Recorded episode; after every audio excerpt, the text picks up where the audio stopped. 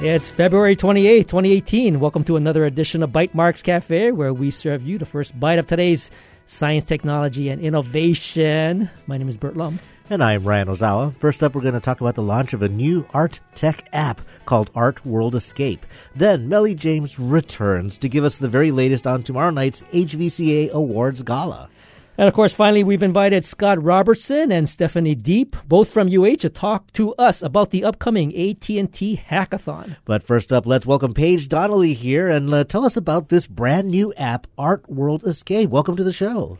Thank you guys for having me. So, what inspired you to do this art app? I mean, we've done little, you know, like little apps of uh, uh, art in public places. There's kind of like mapper, you know, mapping apps, but this is kind of really different. Yeah, so I think our, our mission was really trying to accomplish two things. Um, first, to give an inside look into the world of artists, mm-hmm. um, and second, to diversify how artists earn a living. Um, so, if if we're able to create a platform that um, allows them to get paid through experiential work, um, that really broadens their source of income. Great. So the Art uh, World Escape app is about um, experiencing a place, but really connecting people who do, I guess, art tours or uh, walking around. Is that the basic uh, concept? Yeah, the platform connects uh, artists with both travelers and people in their communities um, for these behind the scenes experiences. So that looks like artist um, studio visits, it looks like performances or walking tours. Um, we're also doing more pop up exhibitions um, and art making on the app as well. So I, I, you know, I speak from experience when I say that, you know, I know an artist. My wife is an artist. She likes to stay in her little zone and do her art. How do you get or identify the artists that want to incorporate sort of the you know the the tour aspect. I mean, bringing people in and actually giving them a talk about you know the experience. That's a that's a that's a unique uh, characteristic I think that many artists might not have. Yeah, Burt, you touched upon a good point. I think um, our our the, our artists are a bit self-selecting in in their in that they don't mind sharing their creative process with the public. Mm-hmm. Um, so sometimes those like behind the scenes um, or an artist who's doing a, more of a work in progress piece. Um, that's a very intimate and very delicate time for an artist.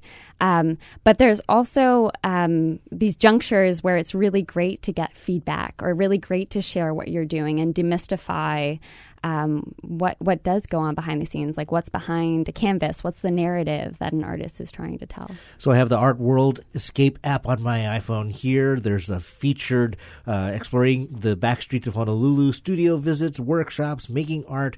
Um, there's a walking tour here that I feel I almost did myself, going to see the newly painted murals of Pow Wow. So who puts together this? It almost looks like a magazine, you know, these curated organizations of of experiences that a visitor might have. Is that uh, work by you to curate and kind of basically put together this collection? Yeah, our, our team um, so far has has curated both the um, selection of artists and also the types of experiences that are offered. And you touched upon a really exciting one, Ryan, where um, the founder of Powwow actually gave that tour himself. So it was it was a new thing that he tried out. He's yet to give a, a public tour of um, the newly painted mural. So that was something that we we did at the very end of this year's powwow, and we'll continue to do throughout the year. Yeah, I saw that. That that would be a very exciting uh, tour, just because just the the magnitude and the the vibrancy of what they do with powwow. Now, what if an artist uh, approaches you and wants to be a part of it? But uh, I mean, what what what is the selection process that you might have to go through? Yeah, so we um, have on our website a form that artists can fill out, and it's a series of questions that just ask a little bit more about themselves and their creative process. I mean, it's again, it's it's this two way street where um, we want to showcase, you know, some of the most inspiring and leading artists of Honolulu, um, but we also need artists um, to be willing to to share that mm-hmm, um, mm-hmm. that process. Well, for example, you have those improv classes that uh, people teach, um, and they could become a service provider on your platform and try to put together a class. I see that I can book, and it just says book now, forty dollars for a specific experience. Your app handles all of those. Uh, the messy part of handling a transaction and creating a calendar and helping an artist one know who's coming and when and also how much they're going to earn Um, it does. I mean, there's there's a, a few things that are um, hard coded in um, at the moment with with this um, MVP. Mm-hmm. Um, so we'll um, eventually be making also a back end for the artist so that they can go in and manage everything on their end themselves. But right now, we're we're helping facilitate that. Do you have a team of uh, coders? I mean, where's your where's your coders uh, coming from? Yeah, I've got a great team. Um, there are about uh, four of us, and and most everyone on the team has a tech background. Oh, cool. And the eventual vision, it sounds like, is that Art World uh, Escape will not just be in Honolulu. This is sort of like your proving ground right now. Yeah, exactly. This will this city is our um, is our proof of concept. We really believe in the art scene here. We we really want to make sure that that um, that that scene has greater exposure, and uh, we think it's it's a great place to launch off into other landscapes. So you had a soft launch. Uh, tell us what the schedule for actually releasing the application is. Um, so the next um, couple of weeks, we'll continue with our soft launch, and then at the end of March, um, we'll have an event where we'll invite the community in to experience um, a taste of what the app offers, um, and that will be free and open to the Great. public. Where can people find the application besides going on the uh, uh, App Store, the Apple App Store? Yeah, so we're available both on Google Play and the App Store um, if you search Art World Escape. Um, you can also download it directly from our website, artworldescape.com. Oh, cool. Um, and you can follow us on Instagram. Excellent. Very good. Thanks, Paige, for joining us. Thank you guys so much. And of course, we want to welcome Millie James, and she's a regular. She has a name on her chair Yep, we over brought there. her chair back in. Yeah. You with all say the- that every time. I know. Well, it's, it's the one, true. It's the one with all the thro- uh, the swords in it. oh, yeah, that's right. Anyway, she's going to tell us about the upcoming HVCA Awards Gala. This is celebrating 30 years. You're not even 30. I know it's crazy. Welcome to the show, Millie. Thank you, Burt. Thanks, Ryan. So this event is tomorrow. You um, we're impressed that you could get out of your busy schedule to come and tell us. But things are still coming together. Uh, you have the People's Char- Choice Startup of the Year. Some awards are going to be announced. Some you've already announced. Um, what can someone look forward to, or what are you most excited to share this year? So this year we are celebrating our 30 years. We'll be doing a little bit of a little history of, of HVCA, and I don't want to give away too much because our past president Bill Spencer will be will be spending some time on that. Who was actually president for 19 years. We'll see if I last 19, but um, but he certainly deserves um, some accolades, and, and he'll be sharing some of that history. Well, I really thought that you were going to retire the uh, Startup uh, Champion Award. After you last- guys won, Oh, that's a minor point that I wanted to bring up. But No, it's a it's it's a good, and you've in fact you. I think this year is a legislator. Yes, this year our Startup Paradise champion is Rep. Jarrett Keohokalole. Mm-hmm. Fantastic. But uh, what are some of the categories? You got tech, uh, student, social impact, uh, ag tech, entrepreneur. Um, but uh, there's a new one this year, I think. Consumer packaged goods. Have you done that before? We haven't. We haven't. We were really looking at um, just a new category that was really reflective of a lot of the great entrepreneurs and businesses that are growing here that do have a global presence but can continue to stay local. Um, we wanted to be able to honor those companies as well. and do you typically kind of put the word out to the the community really to nominate a lot of these uh, awardees? Is that correct? We've got a great community that's nominating a lot. We've got a lot of momentum. We, we really kind of kicked up this event about five years ago, um, where it turned into a gala, and we tried to get the tech community to dress up a little bit. I, I like that. part. Yeah, we got we had a cock, it's cocktail attire. We're still unsure what that means for some people, but but it seems that most people have gotten figured it out so far. But um, you know, the, the community is really coming together, and we're starting to see, especially this year, broader pieces of the community in Honolulu really coming out for this event. We've got about 10 legislators coming. We've got a lot of corporate coming. We're really seeing the stakeholders coming together to to support Startup Paradise and to support entrepreneurial endeavors here. So when you say broader, you you're talking about some of the established traditional companies, some of the, the financial institutions. I mean, is that what you Yes, refer to? as and that's been an area that we've been looking to grow, especially in, in, in entrepreneurship. Is let's get some of that corporate support um, and really bring the community together. Uh, th- that's actually one of the reasons why we had a an award that we started last year called Corporate, Corporate Entrepreneur, Entrepreneur, right. of the Year, which is really honoring corporates that um, have an entrepreneurial mindset and are promoting that within their own organizations. One of the marquee uh, award categories is Deal of the Year, and this, they're going to be celebrate at this event, but it's already announced, correct? Yes. So, you know, for the deal of the year, it's it's really a quantitative award as opposed to qualitative. We can't really debate what is the biggest deal. It's it's a number. Got it. So we really we decided to have some of the awards where there was no need to have finalists. We could just announce them. And this is the first year we actually announced those winners ahead of time. okay. So that um, they could really gather their community to come out and support them, and we could get that momentum for the event to people to come out and support. And this is a growing community. This is Noa Botanicals. Yes. correct? Yes. Fantastic. I like the fact that uh, both you with Mana Up and uh, the folks over at Sultan Ventures doing, you know, the Accelerate HI are kind of focusing on the small businesses, the the real true entrepreneur. They, they may not go through the accelerator, which previously got a lot of attention. The accelerators got, but it's good that the small businesses are getting attention in this event. Yes, and small business doesn't mean small revenue.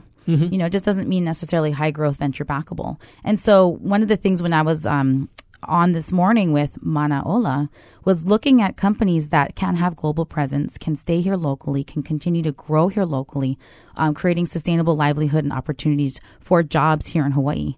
Great. So tell us where can well can people still sign up for this or Yep, we have about a handful of tickets left. okay? Nice. Uh, we are close to about 300, and uh, we're about five or 10 away from being sold out. And what classy venue does the event take place at? This will be at Waialae Country Club Nice. tomorrow, March 1st. Um, 6 o'clock start time goes to about 9.30. And where can people get those last handful of tickets? They can get them on hvca.org. All right. Oh god, I guess I got to go out and find my tie. you got to clean up a little. Maybe a haircut Yeah, would be good. Oh, too late, for, too late for that. Thanks, Melly, for joining us. Thanks, Burt. Thanks, Ryan. And of course, we'll take a short break, and when we return, we'll be joined by Scott Robertson and Stephanie Deep. We'll talk about the AT&T Hackathon. This is Bytemarks Cafe.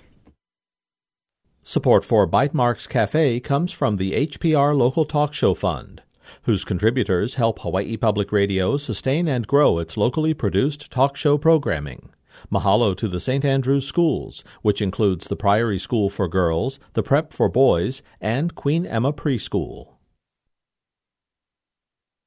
My first classical music experience was hearing Flight of the Bumblebee on HPR. I can still remember the drive, sitting in the back seat and not being able to sit still, being so moved by the music, not really understanding what I was hearing. These performers were like ninjas. I think HPR almost created a mystical way of I thought about classical music. Member supported Hawaii Public Radio. Radio with vision. Listen and see. Welcome back to Bytemarks Cafe. Now joining us in the studio, Scott Robertson and Stephanie Deep. Scott is, of course, a professor and the chair of the Information and Computer Science Department over at the University of Hawaii. Meanwhile, Stephanie graduated from UH with a degree in computer science and accounting as an upcoming Google engineering resident in the summer of 2018. And of course, uh, we want to find out. We want to find the details about what the objective of the AT&T Hackathon is, and what are you prepared to create? What are we going to see from some of these teams? And of course, we'll get all the details from uh, both uh, Scott and Stephanie. We want to welcome you both to Bytemarks Cafe. Thank you so much. It's really nice to be here. Thank you. So we'll start with, start with you, Scott, because uh, you know the AT and T Hackathon. I think has gone been going on for at least five, six years. I- I, don't know the exact n- number. It has in Hawaii, and then it's, um, of course, a national event too. Oh yeah, it, it goes across the entire um, U.S.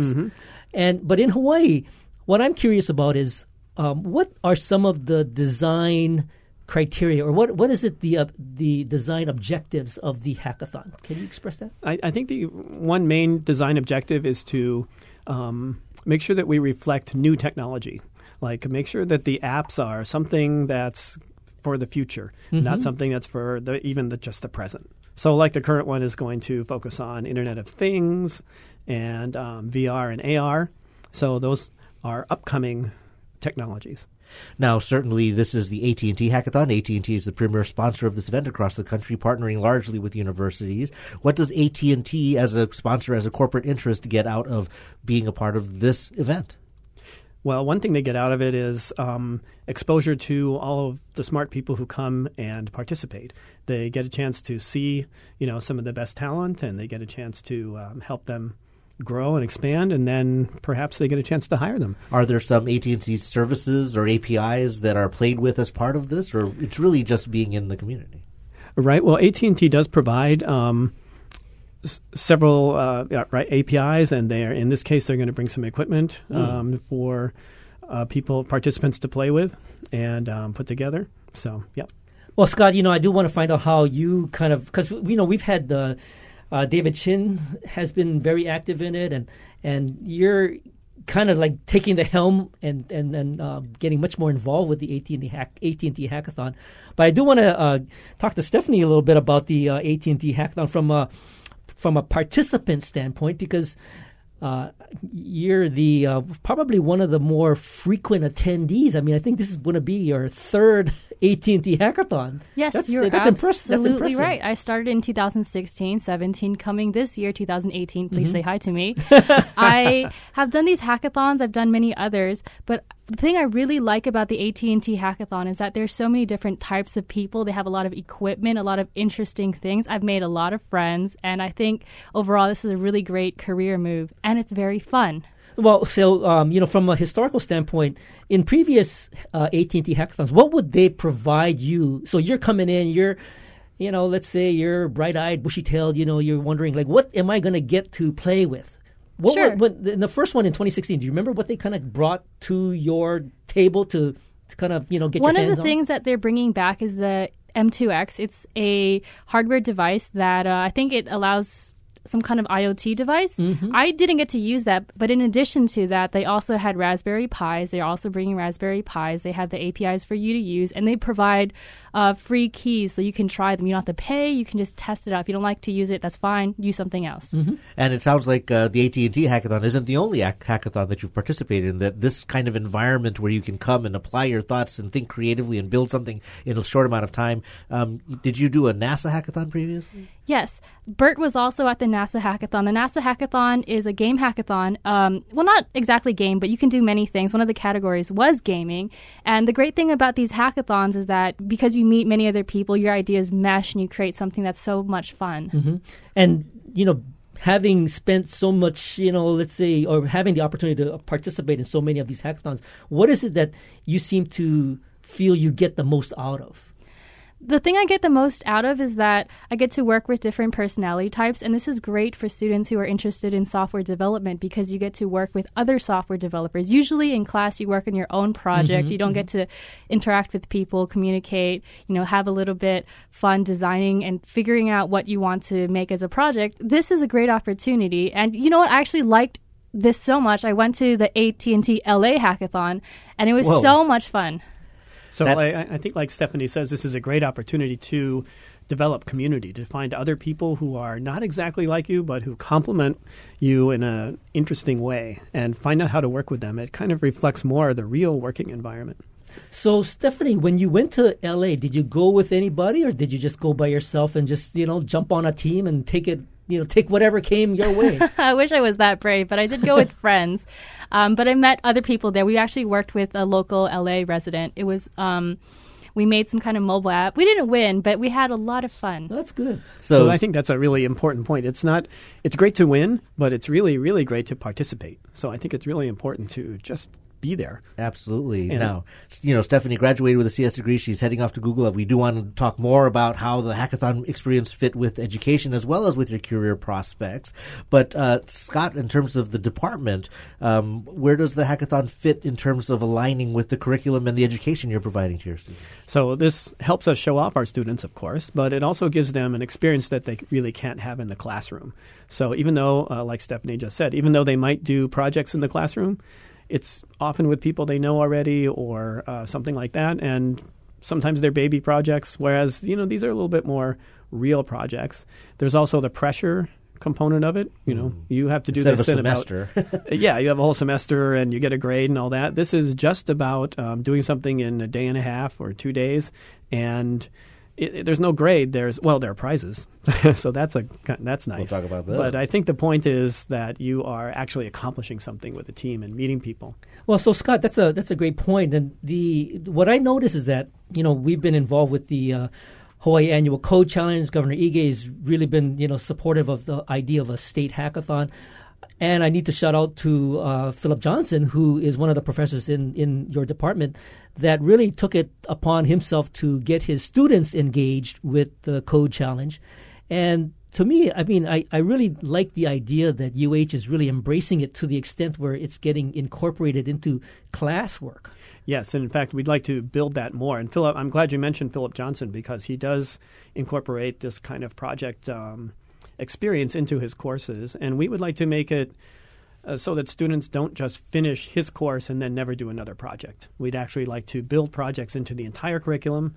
Say, uh, starting as a sophomore, you do a small project and then you build on it as a junior. You have a final project as a senior. I think that would be a great model for you You know this is this might be getting into the weeds, but you know us uh, hackathon organizers, we don't necessarily schedule our organizing of an event around the semester. So how do we coincide semester scheduling versus you know sort of like the the Well, it- hackathon or, you know uh, scheduling. Yeah, well, because it usually goes over a weekend, so you know that makes it so that you can, if you even if you're in class, you're fine. That's Mm-hmm. true. Right. So we want to talk a little bit more to uh, Stephanie about you know sort of her experience and what she's co- sort of gained from that. We want to hold that thought. We will be right back after this short break to continue our conversation with Scott Robertson and Stephanie Deep about the hackathon experience. This is Bytemarks Cafe.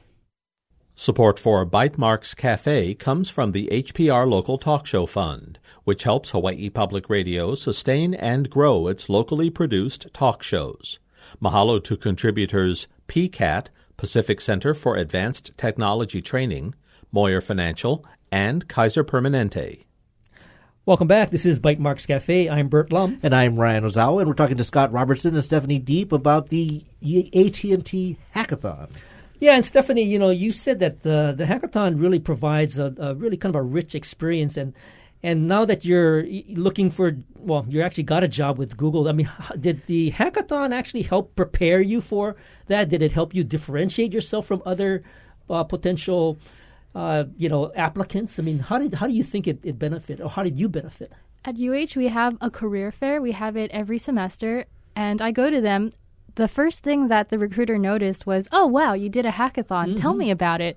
And instead of talking to other students, she asked me, "What is this? What did you make? What did you use?" And I thought it was really good that they noticed me for that. And it wasn't that one recruiter; it was recruiter after recruiter after recruiter on LinkedIn and so forth. So they really do notice these things because students who put in time and effort outside of class really show an interest into computer science, and that's what they look for. It definitely would seem like a differentiator versus your at your GPA, your academic background, or the degree that you earned. Um, were there specific questions that you felt better qualified to answer because you had gone through this experience in terms of an interview for a Google engineering residency? Yes. So part of the process of interviewing with Google is that you have to be very project and team oriented. Working with hackathons or working at uh, with a team allows you to understand what goes behind the process and to show, you know, I'm not only interested in software development. I've already, I've already done it. This is what I've done, and I love it so much. Now, in terms of you know the uh, team dynamic, how did you sort of play out the respective roles that your team members might you know participate in? Because you may not have everybody might not be a coder. Some people might have different sort of uh, uh, expertise. How did you figure out who would do what? The way you figure out is to first understand that nobody knows what they're doing, and that's totally fine. That's how most teams are. They're not professional hackathon doers. You go in and then you kind of talk it out. You have to say, I, I, "I'm I'm this person. I know how to do this. Would you like if I do this?" So you kind of offer yourself, mm-hmm. and then as a result, because of the communication experience, you can figure out you know what you what you want to do. You're not forced to do anything. That's the great thing about it. Was there a particular role that you felt was your strongest that you like to gravitate to because it was the most fun? The most fun, of course, is software development. But sometimes, you know, if you go to a hackathon and there's too many coders, you have to sidestep and do something else. So one of the things I learned to do was presentation skills. Hmm. I'm actually kind of shy, and I had to practice a lot at it. It was it was good though. I, I definitely needed that. I think there's a good point there. The it's more than just coding. There's a uh, pitch that you have. Well, there's the planning process at the beginning, meeting each other and finding out each other's skills. Then there's a pitch process, and then there's a coding process, and then there's a presentation of the whole thing. So it really does require a range of skills. Now, Scott, we talked, uh, you know, Stephanie spoke very well about how participating in Hackathon helps with career prospects, interviewing recruiters, and stuff like that. Um, could you talk a little bit more about when you are sending your students or students in your program, how does it uh, flesh out their strengths on the academic side? Well, I think it differentiates them from everybody else. So, of course, we have a curriculum. So, everybody who graduates from our program has more or less the same courses. So just having a set of courses doesn't differentiate you. You don't stand out because you have those. Everybody has those. So what's going to make you stand out? Your participation in something like a hackathon, the product that you uh, actually developed at the end, your portfolio. Um, it shows not only your skill, but also it shows your motivation and uh, your activity level, and to some extent, you discover your skill too. Mm. So maybe, like like Stephanie said, she felt that she was shy, but it turns out that she was really good at presenting her project. So now she knows that. So, Stephanie, do you go into this with a, a, sort of a team in mind, or how do you? What's your strategy about you know how to bring the right people together? Um, before the hackathon, they have uh, some kind of communication channel, and you can offer yourself, like I said earlier. Mm-hmm. Um, but it's also fun to do with friends. Sometimes, even if no, um, your friends don't know everything how to do anything, that's fine. The process of learning it through the hackathon um, is a I think key element to enjoying it. Yeah, you can come as a team if you want, or if you don't have a team, that shouldn't hold you back. You should just go and part of the process is finding a group of people. is this is this pretty much um, for UH students, or I mean, what's the criteria for entry? There isn't one really. Anybody can sh- show up. Anybody and, and, and in, in terms of the projects that come out of this, uh, do you have a sense as to what happens after, let's say, a project is complete or the, the hackathon is completed? Is there a future after the hackathon? Hmm. I, su- I suppose for some apps, probably this is where they get started. Mm-hmm. Uh, it wouldn't surprise me a bit if some of them turn into real products. I think uh, Snapchat was started at a hackathon or oh, Snap, really? something like that. I think so. Now, in terms of your projects, I mean, like you did the Koala project uh, with the uh, NASA, NASA Space Apps Challenge. Were you able to take that anywhere else, or did or any of the projects that came out of last year's uh, AT&T hackathon? Were you guys able to take that to a, another level? We worked on it a little bit after, but the good thing about this hackathon is even though you've made this project, people are want you to complete. You don't have to. It's mm-hmm, it's practice. Mm-hmm, it's well, it's great to know that this event is not just for University of Hawaii students. It's for anyone in the community. Certainly, if you have an interest in software development, but even if you want to get better at design or, or interacting with a team or presenting, it sounds like there's opportunities there. So, Scott, uh, if somebody was interested in signing up, uh, first, when is the AT&T Hackathon, and how do they get involved? So, the AT&T Hackathon is uh, Friday and Saturday, March 9th and 10th. And uh, if they want to get involved, they can um, go to a uh, the fo- a Bitly URL, okay. Bitly slash att dash hi. That's the easiest way. Uh, Stephanie just made it. Very good. So Stephanie, I mean, uh, you're all set. You got your team. You're you're gonna do what an IoT or a VR? What's uh, what's the game plan? False. I do not have a team. So if you see me there, just say hello. Sounds like a Very plan. good. That's the Bytemarks team. oh, okay, Ryan. Wow. You're gonna. Well, Scott Robertson, of course, he's the department chair over at the. Um, Information Computer Science Department at the University of Hawaii, and of course uh, Stephanie Deep. She's uh, heading to Google. I'm impressed. I want to thank you both for joining us today. Thank you so much. Thank you. And thank you for listening to Bytemarks Cafe. Join us next week when we're going to hear about Hawaii's energy future. And of course, if you miss any part of this edition, you can find the podcast of tonight's show on bytemarkscafe.org. If you have any comments or suggestions, feel free to email us at feedback at bytemarks.org. You can also find us on Twitter. I'm at Bytemarks. And you can follow me at Hawaii. Our engineer is David Chong. You can catch us on HPR One every Wednesday or anytime via the HPR app. And you stay safe, and we will see you next week on another edition of Bytemarks Cafe.